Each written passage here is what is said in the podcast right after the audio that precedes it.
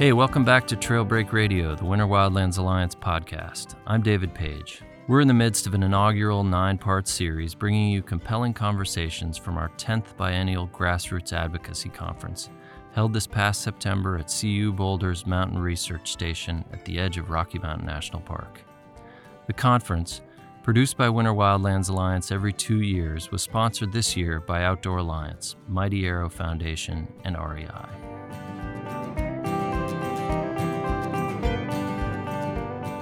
Today's topic is relevant to anyone who seeks adventure beyond their own front yard. We'll be delving into the art of getting from home to the trailhead, exploring innovative transit strategies that aim to improve equitable access to our cherished wild spaces, while also ensuring they're kept in good shape for generations to come. From micro transit to gondolas, how do we make sure that access to the backcountry is sustainable and equitable? Do we build more parking lots and infrastructure to improve access? Or do we limit infrastructure to give greater opportunities for solitude and to give the resource a rest? Once I start touring, I get away from people, and it's really not hard to do that. The hard part is sometimes just getting to the to the parking area. You'll hear from Gary Kofinas of Teton Backcountry Alliance, Jay Erickson from Wasatch Backcountry Alliance, and Anthony Cupaiuolo, representing Tahoe Backcountry Alliance, sharing their innovative ideas on how to access the heart of public lands efficiently equitably, and sustainably. Today's episode is sponsored by Tahoe Mountain Sports in Truckee, California. Stick around to find a coupon code for a sweet discount. So put those pods in your ears and listen in while you're on the bus, biking to work, or waiting in line at the lift. And join us as we unravel the challenges and possibilities in the world of transit to trailheads. This isn't just a conversation about transportation, it's a passionate quest to protect both the access and the health of the backcountry.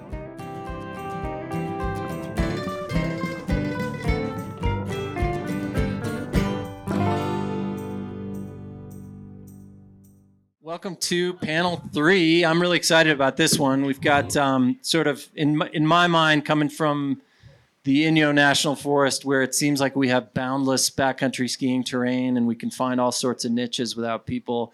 Um, we've got what I see as kind of the future of backcountry skiing here. We've got the uh, the Wasatch over on the far right here, and the uh, Wasatch in the middle, Tahoe on the far right, and uh, the Tetons here next to me, um, and we're going to be talking broadly about you know in this in this new era where we're the numbers are exploding of backcountry skiers and more and more of us are wanting to get out. And, and, obviously we have the same number of trailheads generally and those trailheads are getting more and more busy. Um, how do we manage those people? How do we get them there? First of all in a sustainable fashion um, and and how do we mitigate impacts right? I mean generally i think from an equity standpoint from an inclusivity standpoint we're excited to have more people in our realm um, because hopefully that translates into having more stewards. But that takes some education and where do we do that education and how do we get people to places without having to build more and more parking lots and gondolas and and turning our backcountry into you know basically a big commercial resort um, so these guys have been grappling with it on the ground. So it's it should be a really really good exciting conversation. I'm going to give you guys just each a couple minutes. Just introduce yourself, please, and and and your organization and where you live, and then we'll come back around and talk about what what you're each doing at at the local level. So we'll start with you, Anthony. Sure. Hey everyone, um, I'm Anthony Cupaiuolo. I'm the executive director of Tahoe Backcountry Alliance. That's a part-time role for me that I took on just under two years ago. In my other work, I run a digital media outfit, First Tracks Productions, and have been doing that for over 20 years in the Tahoe area. Prior to that, I worked as a political consultant in DC and in San Francisco and went to graduate school for political management. So now, in my role at TBA, kind of some of that work that I had done 20 plus years ago is coming back into play, and it's it's good to see that the money I put into that wasn't completely wasted. Um, TBA is founded back in 2016, and you know our, our initial focus is really heavy on infrastructure and in part getting our local agencies aware of our existence. And you know you were touching on that later. That sometimes you know uh, your transportation agencies for us it's Caltrans for a lot of the areas, or or even Forest Service may not know of you know the user groups and where they are recreating. Um, so that came into play back in 2016 when we almost lost a big parking area for this area in the West Shore called Jake's, which is a really popular zone for backcountry skiers and snowboarders. And it's evolved in the last seven or so years. You know, infrastructure is still a really big component of the work that we do. We're kind of expanding more into the equity side of access as well. So it's not just infrastructure. And we have a program where we work with the Washoe tribe and purchase about 50 pairs of skis for, for youth in the tribe and, and had some on snow days last year. And this year we we're trying to build on that program and have a gear library to work with other dis, you know, disadvantaged kids groups. Um, and we're going to be talking today about one of the things that we're excited that we are a part of. It's microtransit. We're the only recreation-based microtransit in the Tahoe region, which is unfortunate. Um, we're, we're hoping for a large-scale expansion. It's much needed in our area. Um, our trailheads are are very spread out. They're often congested. They're often not plowed adequately in the winter. So there's a need to get people to trailheads in a way other than you know traditionally in in, in driving. And, and carpooling is super important, and that's a big deal. But if we can get people to trailheads, um, there is plenty of space up above. There like you know once i start touring i get away from people. Um, and, and, it's really not hard to do that. The hard part is sometimes just getting to the to the parking area. So that's one of the things we're going to be talking about. Thanks. Cool. Thanks anthony. Jay quick intro. Yeah i'm uh, jay hughes erickson i am with wasatch backcountry alliance. I was recently uh, elected vice president for the board. I live in sandy utah just south of salt lake and we are facing a unique problem where we're not just focused on backcountry users anymore, and we have to tackle transportation for the entire ski industry of Utah, which right now is 1.2 million people annually. So we're trying to discuss socioeconomic equity and transportation equity solutions that solve the problem and kill the need for the gondola. And then we're working on other access issues. For this topic, it's how do we how do we defeat the need for a gondola? Nice. Thanks, Jay. Gary. Um, Gary Kofinas. I uh, serve as chair of the Teton Backcountry Alliance, which is a volunteer, kind of a retirement gig for me. Um, I am uh, a professor emeritus, University of Alaska Fairbanks, a professor of natural resource policy, which informs our work. Um, our organization's four years old. We're almost all volunteer and uh, I'll tell you a bit about what we're doing and um, uh, some of the stuff that has to do with Teton Pass. Well, while you got the mic up, why don't you go ahead and start? Tell us what's going on on Teton Pass. What are the issues? What are you guys working on? I'm curious how many of you have skied in the Tetons? How many of you skied Teton Pass? Well, then, those of you who didn't raise your hand will know that this, I just want to point out that this picture's been photoshopped that there's really nothing like that there. The snow is low quantity, very dense, heavy, and the avalanche danger is always extremely high. So if you haven't come, you might want to rethink the idea of coming. Um, Super inclusive, Gary. well, you know, I think we all do that about our areas, right? We're going to talk a little bit about Teton Pass, which is one of the most is the most popular backcountry ski area in Wyoming and our region, and one of the kind of nation destinations for great backcountry skiing. It's a spectacular um, access because you go from the west side, Victor, over to Wilson, over a 8,400 foot pass. Um, it's a very important corridor for workforce um, transportation. We have 7,000 cars going across that every day, bringing the work the workforce to Jackson to have the jobs because people can't afford to live there. Um, and um, there's also this wonderful Mount Glory, which and um, that's on the north side, south side. Lots of trailheads. Um, our counter, we have a and and it presents all kinds of issues uh, in terms of congestion and safety we did we have counters at some of the trailheads late november to january 1st 11000 people that's at teton um, at just the teton pass uh, the very summit of the teton pass um, access areas the top of the pass um, uh, um, accommodates about 70 cars. We sometimes have as many as 10 cars waiting. The, T- the Teton Backcountry Alliance actually initiated because of concerns of people hiking up, kicking off avalanches that could come down and kill a, um, somebody who's driving to work. Um, and uh, that and our issues have grown in terms of the kinds of things we're doing more and that more. Um, to address the problems of congestion and the corridor and such, we submitted a federal lands access program grant, FLAP. And if you guys don't know about those, you should look at them for your area.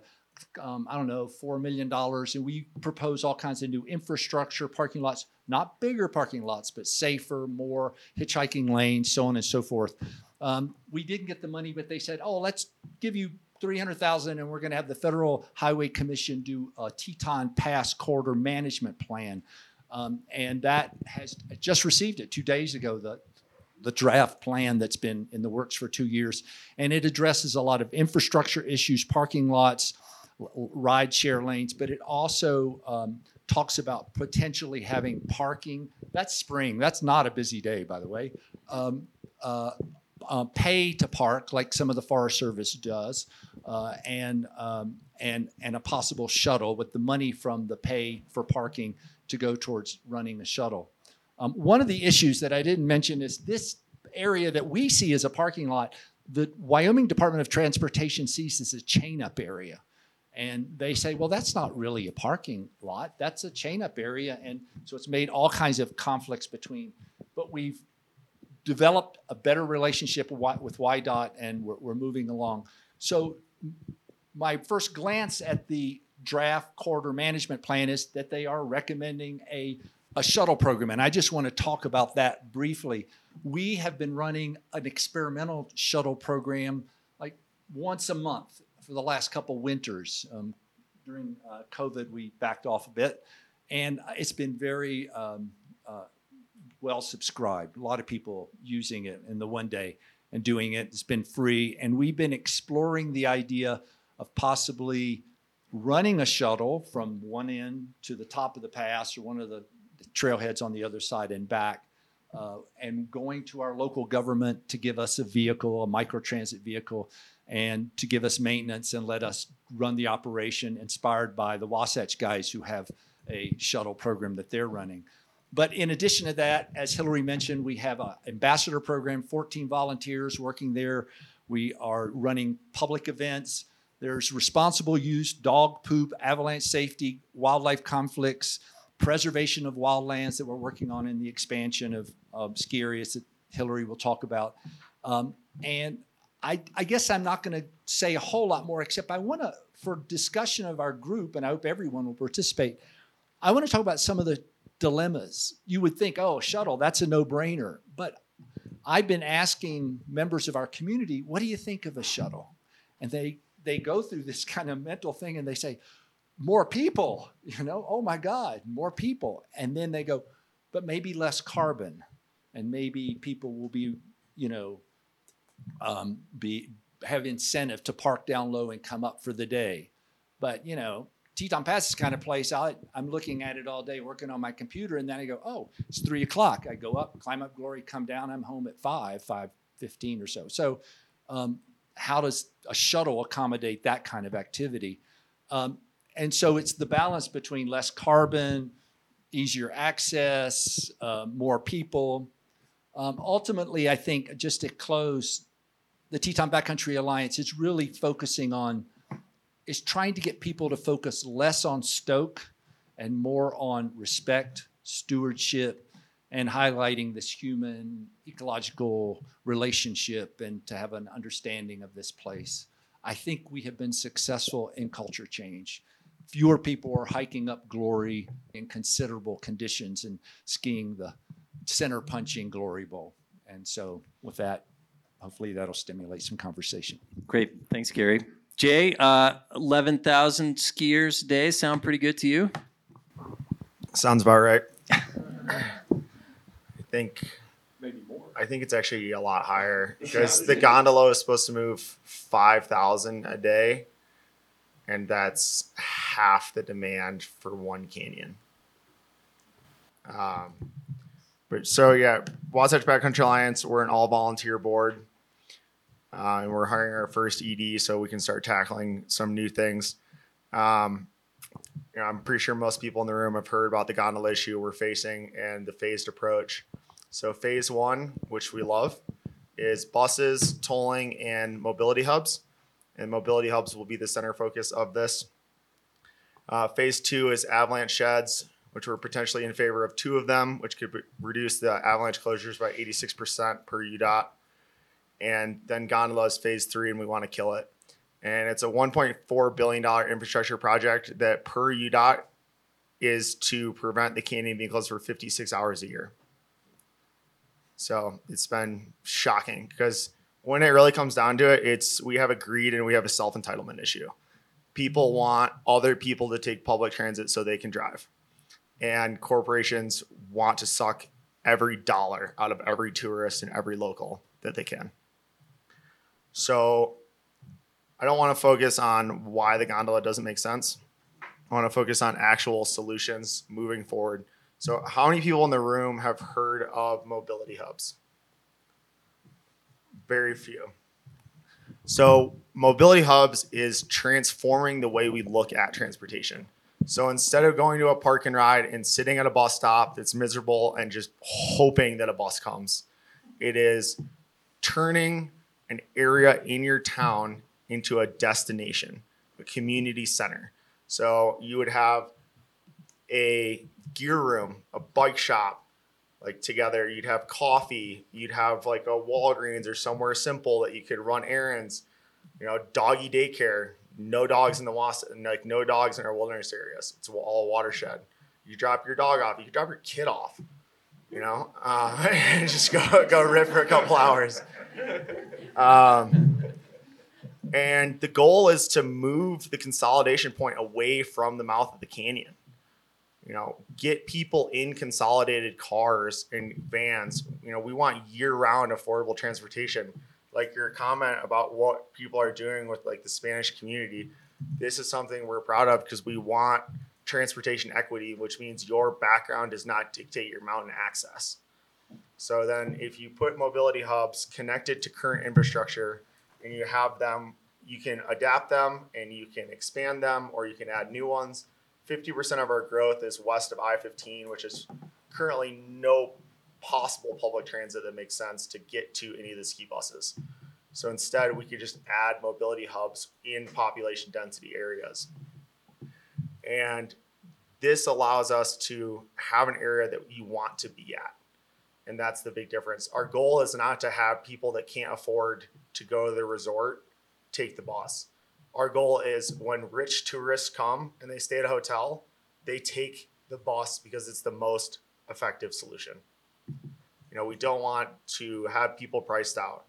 With the tolling and the gondola for a fam, or if you took the gondola for a family of four, it'd be like a hundred dollars in the family. And if you have tolling and had, have a parking reservation and were a pass holder, it'd be fifty dollars a car.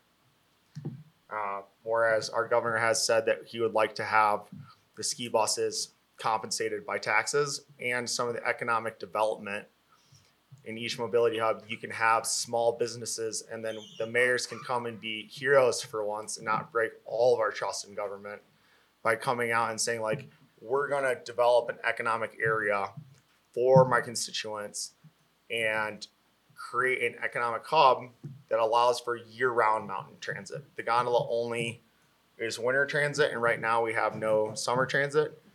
I'm not sure where Chelsea is, but she's probably can speak on some of the numbers. We have some trailhead c- crowding. Would you say we have a year-round problem? It's it's not a winter-only problem. We're going into leaf season, and people are crazy. Like it is reckless because um, they're not people that are like used to being in the mountains. They're like, oh, I can park here. It doesn't matter. I'm like, mm, huge no parking sign, actually. Yeah, we we want to shift the way we look at transportation, and it's going to take the entire community. You know, we need to say, you know, maybe I'm going to take a slightly more inconvenient path up the mountains for now to prove the concept, so that we can remove phase three because it's not necessary. So Jay, before I pass it over to Anthony, can you just, I just want to back up three steps for people who maybe haven't grappled picture. with. Well, right. So you've you've proposed some solutions. You've talked about the the gondola. Can can you just back up and just give us a little picture of what are the issues in I guess Little Cottonwood in particular? Um, you you mentioned like during leaf season there's no parking. What Yeah. what does it look like on an average morning in winter when there's fresh snow? If I want to get up from Salt Lake to uh, ski across from Alta there on those backcountry Yeah, Cardiff. pit, yeah. Um, you're up before the sun for sure. Um, there's not a lot of parking there, and we used to have free parking by Grizzly Gulch. They said technically they own that area, and then they put it on a reservation system that's for pass holders. So that's been frustrating, and the ski bus doesn't run early enough. So you, there are a couple areas you can go up and park, but you're up early, and if you're not down early enough, it could be one to two hours for the eight miles. And if you have a tourist, say from Phoenix, with beautiful summer tires, and then they get stuck, it could be three, four hours. Um, it, it can be challenging. Um, we just did an event for the UDOT plow drivers and for the ski bus drivers as an appreciation event. Now we're working with the correct people in UDOT and we've explained to them our issues and now we're going to get priority parking lots for a certain couple of the parking lots in little and big cottonwood plowed by 530 because before they were like no we need to plow the roads we need to just other stuff we'll try to get your lots by like eight or nine we're like this first shift's already over like i'm trying to if i'm like feeling lazy i'll be second shifter i'll go up at like 9 30 10 everyone's coming off dawn patrol so we have very limited parking. We have no ski buses that stop at the trailheads. And they cut our bus system in half with very odd coincidental timing at the same time they released the gondola. Um, so they cut our public transit. But even last year with the bus service cut in half, they had 300,000 users. Our ski bus, our, our shuttle, I think at 1,400. So it's like, yes, this is important to have the shuttle, but the numbers of scale are astronomical. So that's this is like an example from the Bend case study that kind of shows how something can look where it's a community area to come together do you actually want to be at. And then instead of having the bus stop all throughout the way there, you reverse it, everything goes to the mobility hub, and then you have direct express buses to the key areas and then you have microtransit shuttles that will stop at the trailheads. Cool. Thank you. Uh, so tell us a little bit about what's what are the issues in Tahoe? Well, first, I just wanted to mention to Jay that us snowboarders could have told you that Alta weren't, weren't good people for some time. Um, but uh, but going back to Tahoe, um, yeah. So if, if could you throw up the the map that we've got there? And so this is new on our website. We put it up last spring, and this is just a backcountry zone map. And, and the point of this wasn't to be completely comprehensive. We're not trying to give away every spot that you could ski snowboard tour in the region, but it's it's a place for kind of new users, and, and we are getting a lot of new backcountry users in, in the region. But just to kind of use as an initial resource, and then the onus is kind of on them, and we explain that in- the map lower down um, that you know use this as a jumping off point. But the reason why I have this up here is because I think what it shows is there's a lot of different zones, and it's really spread out. And so we're in on the east side is Nevada, the west, north, south side's California. We've got uh, in the California side, we've got El Dorado, Placer, Nevada counties. Um, you know, we're on federal land, we're in state parks. We've got a lot of different jurisdictions, and, and that creates a lot of challenges and a lot of different people that, you know, we need to talk to to get things done. Um, being in the basin too, in the Lake Tahoe Basin, we have agencies that are also, you know, they're kind of quasi-governmental, like the Tahoe Regional Planning Agency, that you know really helps guide for a lot of the the things that you know what we want to see accomplished, and, and we need to work with them in order to to get better transportation solutions. I- I mentioned when we first when, when I did my intro that that TBA runs the only recreation specific microtransit in our area we don't want to be doing that. We don't want to be running microtransit, quite frankly, at all. We're not a transportation agency. I think our goal with this is is to show that there's a need and a desire for alternative ways to get to trailheads. And, and this is more about a, a long term thing. I, I, I think about, you know, younger generation, some of these new users that are coming in are, are very receptive to, to using the shuttle. Um, we'd been running a North Shore program for a few years, and last year we had a pilot program on the South Shore.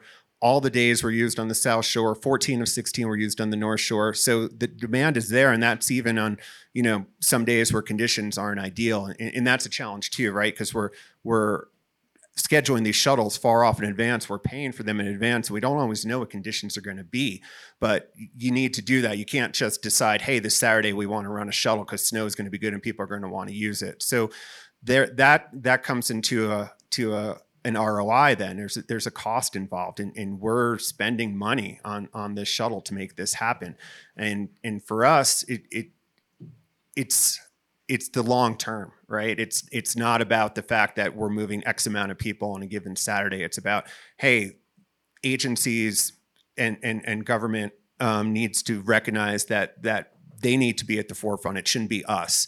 And but unfortunately, it is us right now. So we're doing the demonstrating, and that's that's kind of our our plan is to have it go from us providing the program to eventually promoting the program. Um, and in the interim, there's other things too. And, and I loved hearing Jay. You mentioned that um, you know the paid parking. You you have planned to have that revenue go into shuttles. And, and to me, that that's a no-brainer too, because we think about the carrot and the stick a lot. I, don't love the idea of paid parking to access public land. In, in general, that that ekes me out a bit. There's an equity issue there.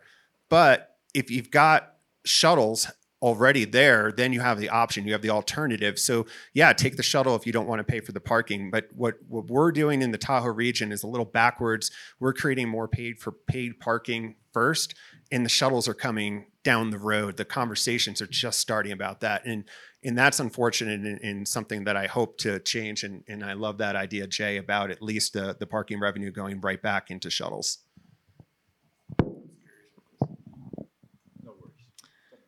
So, so Gary, you're you're you're running shuttles too. Um, one of the things we talked about as we were sort of planning what we were going to talk about was this idea of that that being kind of a unique touch point with users, that that shuttle drive, and I, I sort of imagine you know Pirates of the Caribbean, and you have a driver who's telling jokes and tells you about how to you know how to move through the landscape, how to take care of your dog, how, where's the what's the avalanche forecast, uh, all the opportunities to educate users, new and old. Um, you know, be a mentor to the to the people here at the trailhead. Um, is that something that you're working on, and and how do you scale that? Um, well, there are two things. One is, yeah, you have a captive audience, and we've been using that by having someone other than the driver in the van telling about the Backcountry Alliance, talking about conditions, answering questions. There are a lot of folks who ski Teton Pass who know Teton Pass, and you know, and I would say that with the experimental shuttles we've been running, people don't say, "Oh, they're running the shuttle today. Let's go take it." They come down Teton Pass and they end up kind of somewhere in the middle, something called old, the bottom of Old Pass Road, and they go, "Holy shit, a shuttle! Let's do laps!" and and they go up, and you know, so and then we get them and uh, hopefully build our community. Um, Teton County received, our area received a $10 million federal grant called the Build Grant. And as a part of that, they're building a transit center on the east side at the base, what looks like Wilson there in that area, and a big parking lot that people park to and take a free shuttle to the ski area. And so we talked about a kiosk there that has a big screen that tells the avalanche and the back what we call the backcountry pledge, which are ethics of what to do in the backcountry. So um, I think it's an opportunity to have a captive audience and and help promote the education. That plus boots on the ground, I think is the most effective of these people out there just talking to folks.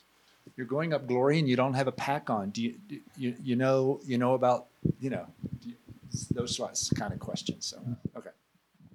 Anthony, are you guys doing that too in your your shuttles, or is it just really just driver point to point, or is that a, an opportunity? I mean, one of the things that it seems like we find across the board is just that there aren't people on the ground in most places. There's nobody there to talk to people, so there's no point. Yeah, for, for, for us, it, it's a little different because you know there's no one from TBA who's actually on the the vehicles themselves. We contract out with shuttle service. But that said, we're in direct contact with our user group in terms of promoting it, and and we're very active in terms of you know on, the education side of things.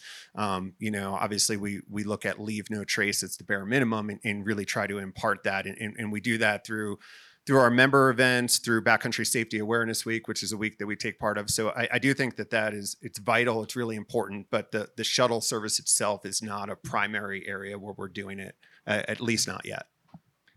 So while you've got the mic there, Anthony, you, you've talked about return on investment and changing mindset. Do you have thoughts, sort of strategically, about how over time to shift from where you guys are the, the, the only ones giving giving people rides to where that that's an agency run? Sure. Yeah so it, it's interesting. So california has got our, our, our natural resources division and we actually have a, a, secretary, a secretary or deputy secretary for access uh, Katherine Toy and she's fantastic.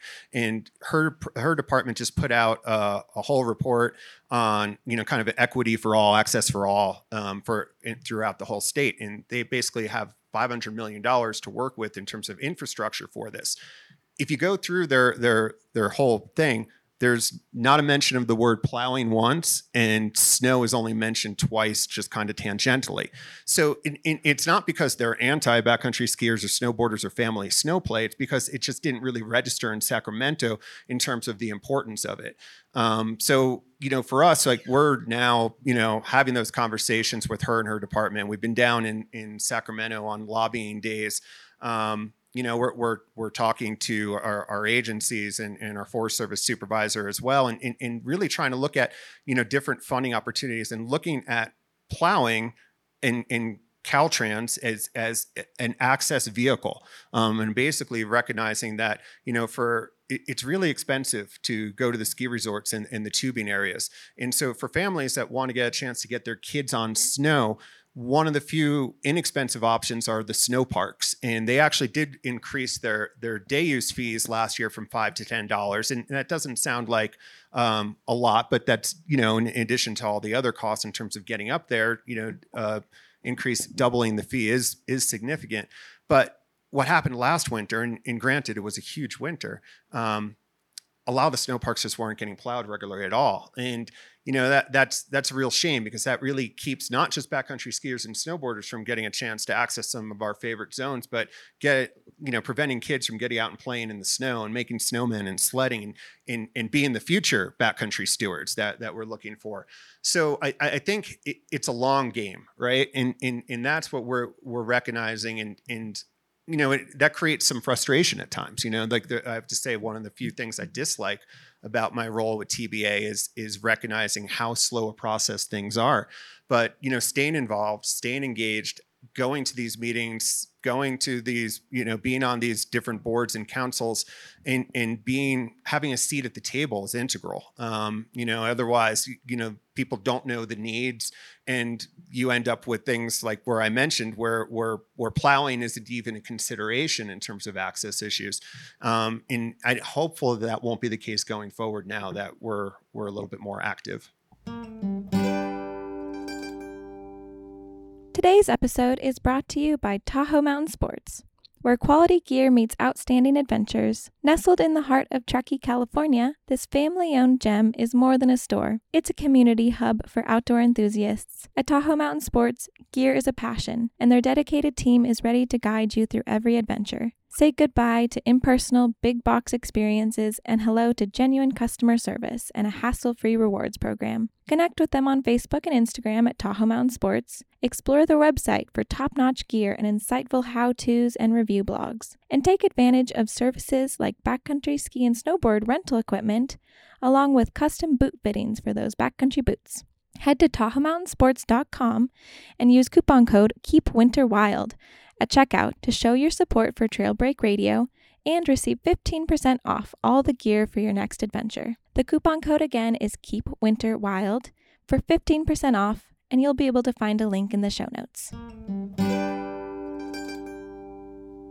looking forward, uh, you know, it seems like there are solutions. Maybe I mean it's super complex, but ha- what's the role of Wasatch Backcountry Alliance and allies in in making stuff happen and making it different?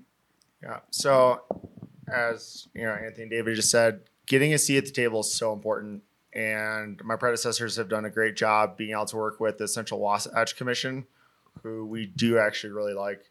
They released the Mountain Accord, which was a fantastic document that was like so sensible and really was a proven solution. And then a lot of corruption happened, and then they released the EIS on Little Cottonwood. Yesterday was a big win. I had a conference call with the mayor of Sandy, who and Sandy is the town at the base of Little Cottonwood Canyon. And I just got us a seat at the table for the Little Cottonwood Winter Recreation Planning group with Big Cottonwood or with Cottonwood Heights, Sandy, Salt Lake City, Salt Lake County, and the Central Wasatch Commission. So we finally have a seat at the table to talk about these things, but it comes down to education, education and making it make sense. So that's why we're really working with elected officials to say, like, can we get some of these mobility hubs in test phase? Because it is part of phase one. We got 150 million dollars in funding. Friends of Little Cottonwood hired a lobbyist. We got 150 million four years early. We thought it was the biggest one ever, and then UDOT said you can't release any of the money until the gondola is approved. So the gondola is approved, and now we have the 150 million in mon- 150 million in funding, and we want them to we want to be able to influence where that money goes because right now we have the buses to bring back the ski bus in both lines of service, but they're saying they can't hire drivers, which is obnoxious because of how much you know it's a 1.2 billion dollar industry in Utah. It's our biggest industry, so you think they could cough up some cash. But one of the things we want to work with more is the resorts.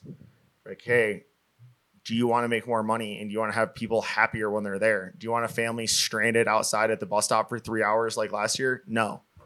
So, how about you work with us instead of against us? Because we want the same thing. We want to have more best days ever. And that's what it comes down to is how do we work together to get these seats at the table, to work with the other stakeholders, to provide a value proposition that says this solution makes the most sense so that we can get buy-in. But we, you know we want cities to have education plans on their website. We want the airport to have kiosks that say this is how you use the ski bus. And we want the resorts to be posting this. We want our organization to be posting this. But it's not a backcountry ski issue. It's a systematic transportation issue for the entire wasatch front. Gary, you're giving me a look like you got something to say, so I'm just going to let you say it. Well, I'm gonna I'm gonna raise the question again.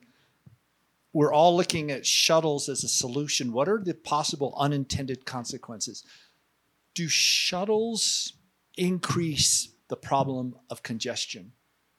And um, I'm an old guy. In the 70s, I used to ski Teton Pass. We used to make an extra round of waffles. Otherwise, if we got to the top too early, we had to break trail. Yeah, that doesn't happen now. You know, and a lot of the, our constituents, the people working with us, say there are too many people out there. Now I know where to go to get away from them, but so in our case, should we close the parking lot at the summit? Make people skin up. You know, we live in a world where the 14 year olds are all riding e-bikes. Um, I'm just I'm just kind of raising the un, the maybe the underbelly of what shuttles uh, do shuttles increase the number of people getting in the backcountry, and is that okay?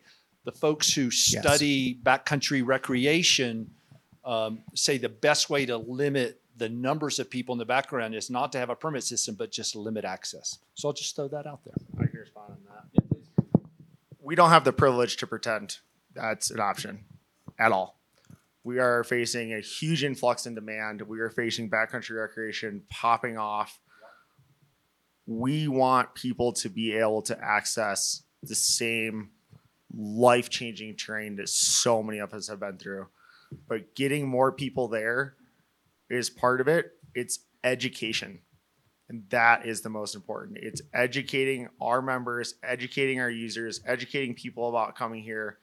Is, you know, do you have to go out at five in the morning?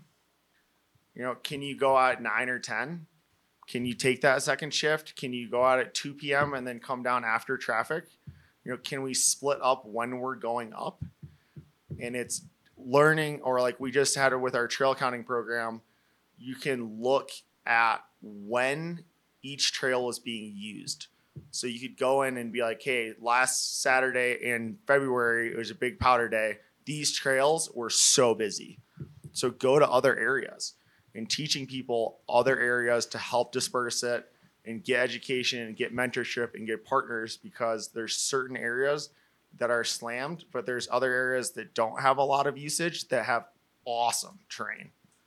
So for us, we can't pretend that we're not going to have an increase in usage. We have to learn how to handle it. And that's educating the youth, educating the users, and get people more focused on community because self entitlement is destroying all of this. Anthony, go. Yeah, I, I mean, Jay, I think you nailed a lot of what I wanted to say on, on the education side, and and you know, and that's where we come in. I mean, and that, we we have to play a bit big role in that, and you know, in, in as good a job as we're doing, we need to do a better job. And that said, and, and I'm, I'm glad that that map is still up there, and you, you can see we've we've got a lot of zones, um, and I, I, feel like we've got a lot of public land. So this is maybe different regionally. So I, I, I can't speak to other regions, but I, I can speak to the Lake Tahoe region, and we have plenty of room to put people up high. Um, where we don't have room right now is, is, is the parking. I've never really ever experience a, a backcountry tour where after the first 10 minutes do i see a bunch of people? It just doesn't doesn't really happen. Um, i think it's pretty easy to get away from people. It, it, the, the issues for us is is the getting around the driving and then the lack of adequate parking. Um, and, and shuttle isn't the only solution to that. I mean there, there, there's got to be some some different things. We need more trailheads quite frankly.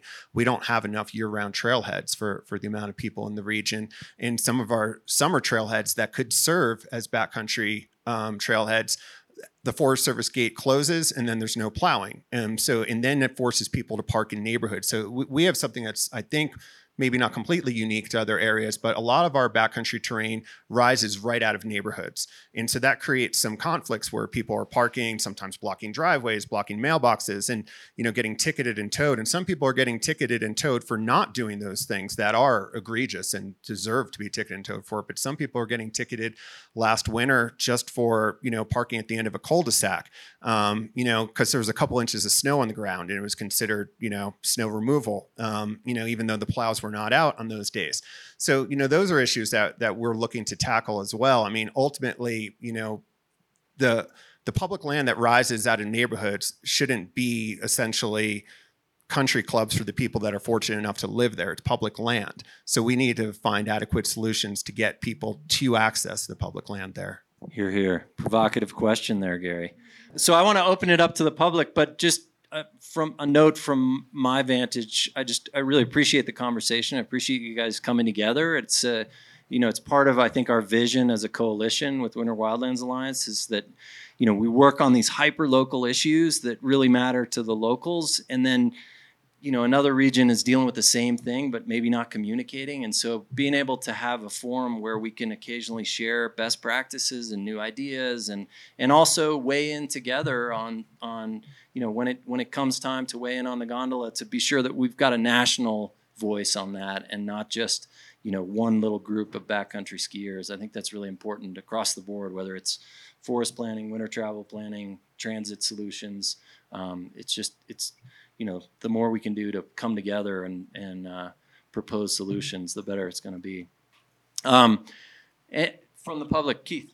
Thanks, guys. Appreciate it. So in Tahoe and in the Tetons, uh, I assume you guys have a rur- rural transportation authority. You have bus services, right? And- Bus services. Yeah, and have you approached them with the shuttle?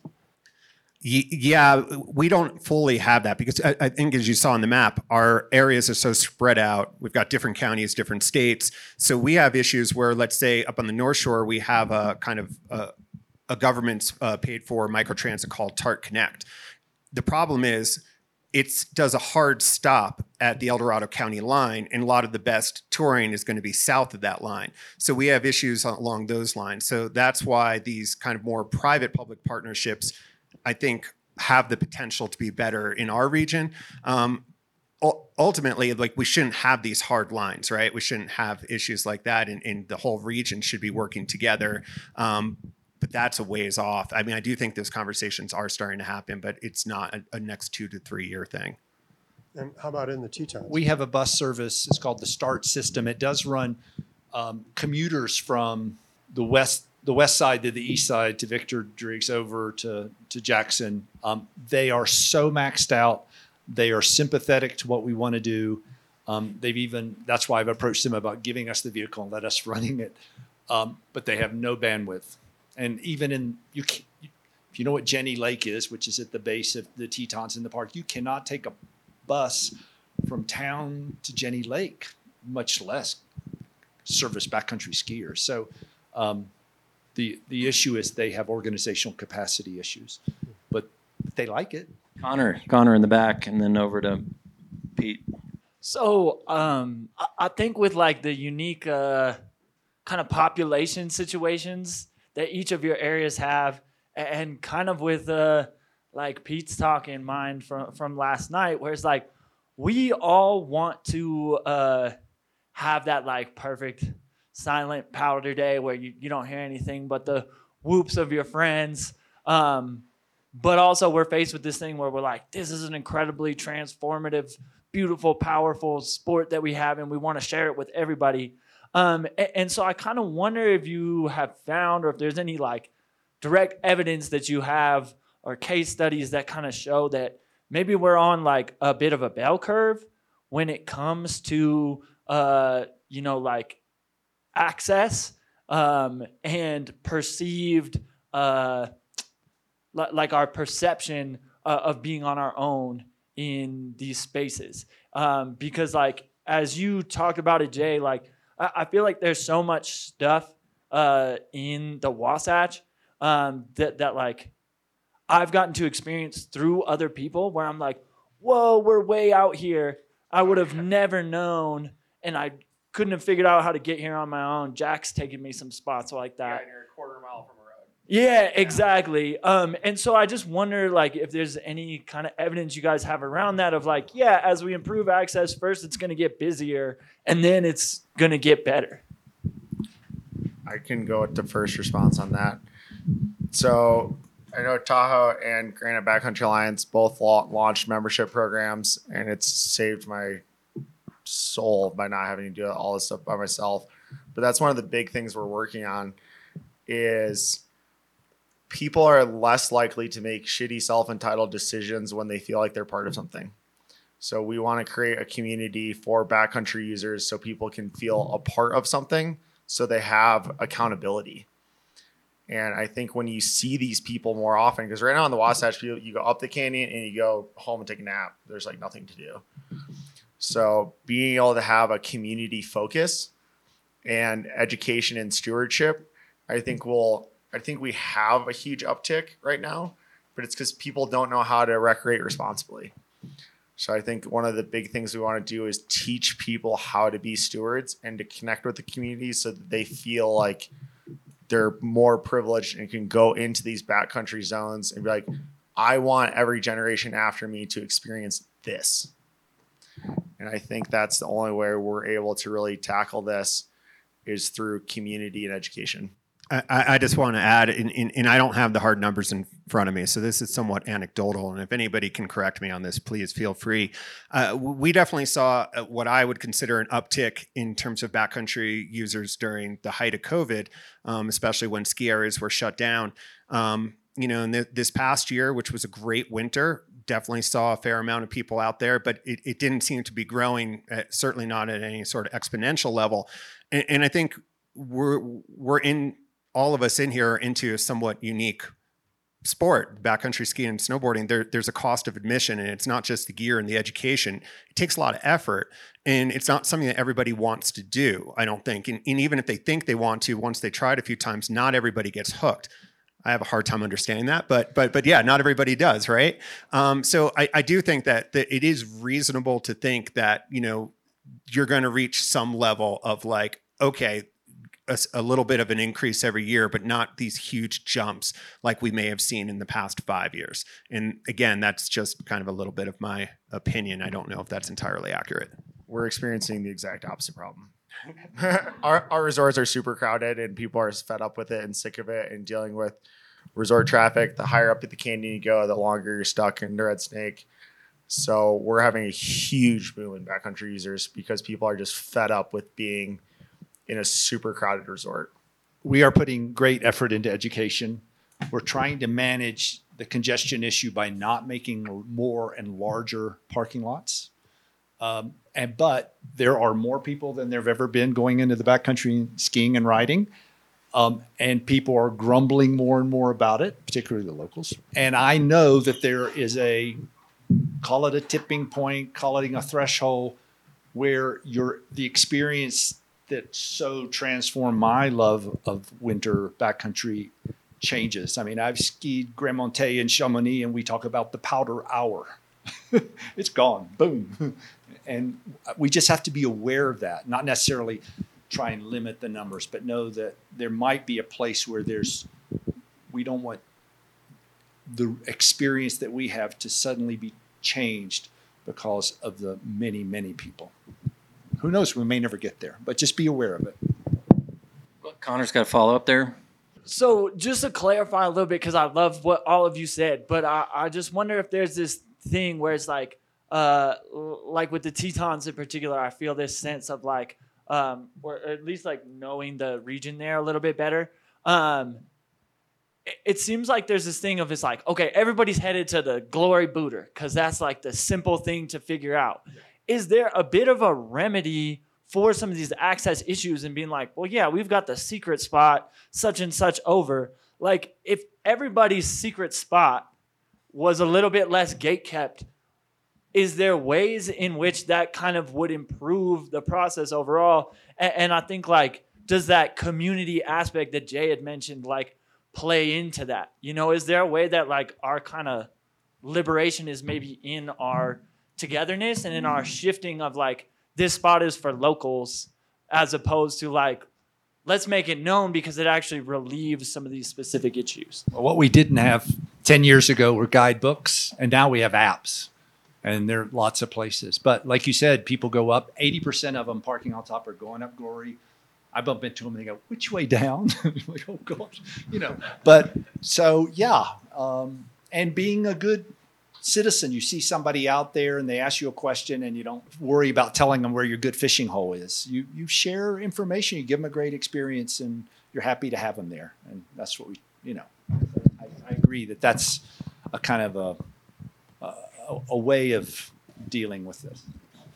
we have WBS Ski, so Wasatch, Wasatch Backcountry Ski map and app, and it has seventy percent of the all backcountry ski runs mapped out with avalanche terrain readily available. You can click it, you can get directions to trailhead, guide you with the compass. So we've kind I'll I'll show you.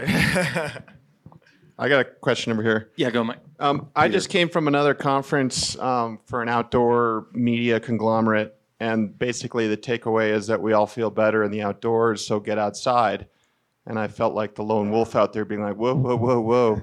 We're loving most of these places to death, and these places are fragile." So, my question for you guys is: Have you started any collaboration? I know we're sponsored by some of these companies at things like this, but it seems on one hand we're trying to protect and inform and educate the public. And on the other hand, the companies selling us all the gear to go do it are telling you to go out and be bro bro, stoke, uh, stoke it up without thinking about it. It seems like there could be much greater collaboration with the broadcasters, the marketeers of what we're trying to protect. Yeah, that's a huge topic, and it's something that I mean, it's interesting. I've I've been at this for about seven years now. And when I first came in, part of what drew me in was the outdoor retailer thing, and and there was this, you know, it's a trade show, it's a huge industry event selling gear, but back when that was in person and when the whole industry was there, there was this kind of interesting zeitgeist that I felt when I was starting, where it was like there was pressure on those companies to do good, to be responsible, to do conservation, to to engage in equitable access and and and there was money flowing to conservation groups from those organiza- from those companies and then in a mix of like OR moving from Salt Lake to Denver, which was an important thing politically, and then COVID, there that event really just fizzled. It, it just disappeared. And so, that, yes, there are still trade shows, but there isn't any longer that like focus on the industry like what are you guys doing to mitigate the impacts that you have from the gear that you're selling doesn't exist anymore. And what i've noticed and and my fellow outdoor alliance eds have noticed that it's like it's just pulling we don't have time to chase the corporate dollars anymore and they're not there anymore. And the, the industry is paying they, they pay into conservation alliance which is awesome and and sometimes people can get a conservation alliance grant and it's really around this sort of marketable conservation product like how many acres of this landscape are you going to save and can we take a photo of it? And and it's like gap funding like for a film. It's like if we can get this done in a year we'll give you x number of thousands of dollars if it tra- translates to this many acres. But if it you know the complexity of what we've been talking about Conservation Alliance is like, yeah, we can't fund that. We can't market that. We don't know how to do it. And the companies too are like, I don't know, how are we going to fund that? So they're they're bright shining spots. Some companies who are still doing it, but they're doing it at a loss. REI has lost money the last two years. Um, and they've committed like this is something that we need to do but that that thing that you're talking about is real and we need to keep that pressure on and find ways to keep that pressure on and it's not super obvious right this moment I, just want to say so. Um, you know, in my other work, I'm a photographer and, and videographer, and you know, I, have been fortunate in some of my projects in, in recent years to see a few of the companies that that get it. Um, and and it's certainly not all of them. Um, I'll, I'll just point to Flylow as one example, and, and, I think that they are really on it. They've supported a couple of, of film projects that I've worked on, and one was about you know just how to create you know giving back to to area trails and this crazy effort that this kid did on Everest Ride to help you know support area trails. And this other one is one um, it, it's with uh, Brennan Lagasse and Michelle Parker um, about recreating on native lands and and there's a sundowner siren that just got silenced. It was the last sun, sundowner siren. Is everyone familiar with a sundowner siren? No. Um, so siren in western towns that used to go off in areas at, at six o'clock or whatever time. And it meant if every one person of color, and it's mostly pointed towards indigenous people, need to be off the street in the next hour or else who knows what would happen to them. And, and, there's plenty of stories of some awful things that would happen to them. And a lot of our terrain, our backcountry terrain that, uh, you know, particularly in the South Shore, we're up on the peaks, Freel Peak, Job's, Job's Sister, and you look down right below the in Carson Valley is the town of Minden where this siren took place. So, so yeah, sorry, long story short. So Flylow support is supporting like that sort of project in terms of getting these stories out um, and, and, things like that. And, and I just feel like we can do a better job then of highlighting the companies that are doing a good job. So those are the companies that get more support. Um, you know, and then one last thing I'll just add: I'm also an avid mountain biker, and I feel like the mountain bike industry in general is pretty pretty awful with with it. You just see lots of photos of people roosting berms and things like that, and it, it it's it's disheartening how like, I feel like they've been slower to change and slower to, to to get to where they should be than than than the ski industry, and the ski industry still has a way to go. I know like one thing we're doing in the Wasatch is we're launching the Be Local Buy Local program. So if you're a member, we have three different tiers 75, 150, and 1,000. And we're working with local companies to have them give discounts to our members. So, for example, WNDR Alpine, they do a great job with sustainability, their algae line, and they're giving us 10% off soft goods, 10% off hard goods, and then pick out your own pair of skis, watch it get made. They'll mount them for you and go ski with the athlete teams. So we're trying to really promote these local businesses that are sustainable, that are environmentally friendly, because our goal is, you know, I've talked to a lot of people, and 10% is kind of the price threshold between buying online and buying in person. So we want our members to go into communities and into these businesses that support these, you know, support their passions and their dreams and stop buying, you know, backcountry is gives us some money, but they're also in Park City. Um, and we have companies like that where they're just printing product. And we really want to focus on used gear, on the importance of consignment stores in areas, on sustainability, reusability. We've done stuff with Patagonia on their secondhand um, product line, teaching people how to fix their own clothes. Or we're talking about potentially doing an education event on that. But you don't need new stuff every season. And that's like, again, education. Like, do you need three different color ski jackets? Maybe. Yeah, Gary, go. Um, th- there's a meeting happening right now, and I was invited. I couldn't. So my colleague Tom Turiano is there with a group of outdoor retail outdoor company representatives, and they're talking about responsible use. So that's encouraging. Tom and I talked about this beforehand, we talked about the hunting fishing model. Those companies are required, I think, through taxes to contribute to stuff that that ensures the conservation of the resource and the land. You know, there's there's a way there, and there was a uh, there was a piece of legislation that was proposed. Um, one of my dear friends from one a company that I won't name nixed it, and and as a consequence, we have this hodgepodge of different kind of companies. So that's another model um, to look at. And uh, every time I go out in the backcountry, I go, everybody's where was all the old skis? Where did they go? You know, where's all the old gear? They've all got this new stuff. Anyhow, so it's a really important topic. Thanks, Mike. Thank you, Peter. Tyler. Hey guys, great job up there. Appreciate everything that you're doing. I'm Tyler with Granite Backcountry Alliance, and uh, you know we can commiserate together, particularly with a beer afterwards, on uh, you know the efforts that it takes to do what you're doing because it's a lot of work, and all of our issues are a little bit different. Um, so it's super interesting for me to hear that knowledge sharing and, and really important. Well, I was thinking when I was sitting here listening to you talk, uh, you know, I think that the brands, and I think that's a whole another topic, and we'll probably touch on that tomorrow. I'm on a on a panel, and uh, that we'll wrap that into some of it. But what I wanted to hear about today is that you know it's clear that uh, amongst the three of your organizations, it, it sounds like it, it's quite clear that you know stewardship, education is the low hanging fruit, right? And that is the the, the piece that really um, turns the dial. So Winter Wildlands has this um, um, amazing uh, ski kind program, code of conduct. What percentage of your stewardship efforts incorporate that?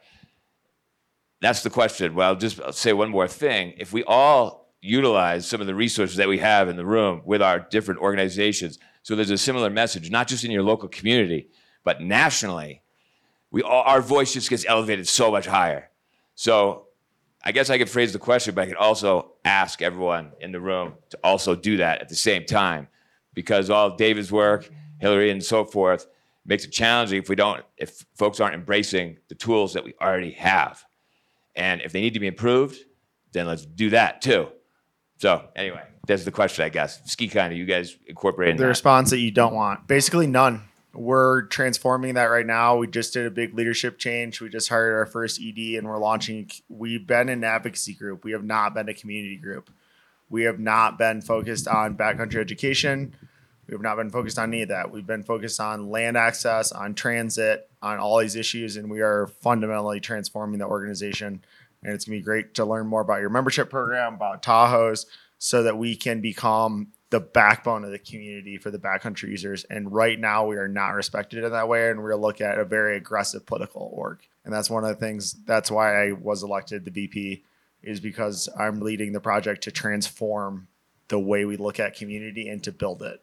Because educating, just like we have 15,000 subscribers, that maybe a thousand read it.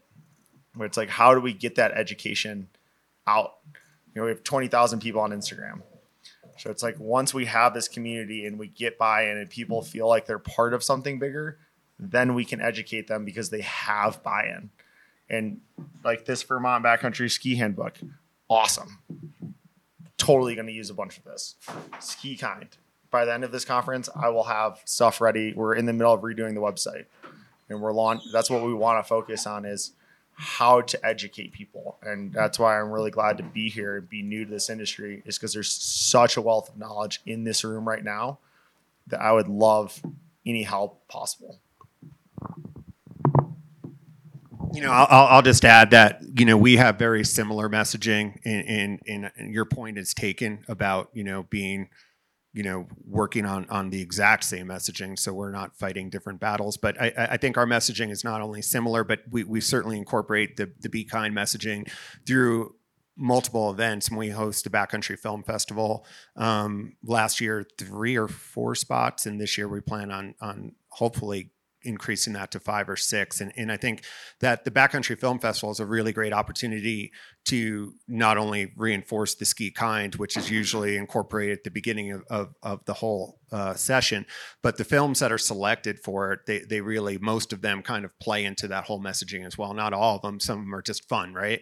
But, but a lot of them really do. And so I, I think if you have the opportunity to, to go, or, or more importantly, if, if you have the ability to host a backcountry film festival, I, I, certainly recommend doing that. And it's a great opportunity to to meet more people in your user group and and to be a fundraiser for for your groups as well. Yes to Ski Kind. Yes to the film festival. I want to jump back to the a film uh, funding issue that happened in our area that might be helpful to you. There is a tax levied on lodging, and that goes into a statewide pool. And it's really a promotion of tourism, and a lot of states have that. And we were able, through a lot of people's efforts, to say, can you add in promote tourism and educate for sustainable tourism? And they finally bought it at the Le- Wyoming legislative level. I don't know how that happened. they must have been drinking or something. And, and so there's an enormous amount of money that we have access to, which funds our ambassador program. And it could help all of us if we could look at what, where are the promotion the tourism promotion dollars going and what about sustainable tourism and can it fund that too? So that's just something for us. And i just like to echo that you know i've had we've had some conference calls with backcountry alliances a few of them. They've been so helpful in learning from each other. So i encourage you guys to keep bringing us together to just learn from each other. Yes sir. We will do so. Okay so on that great note thanks guys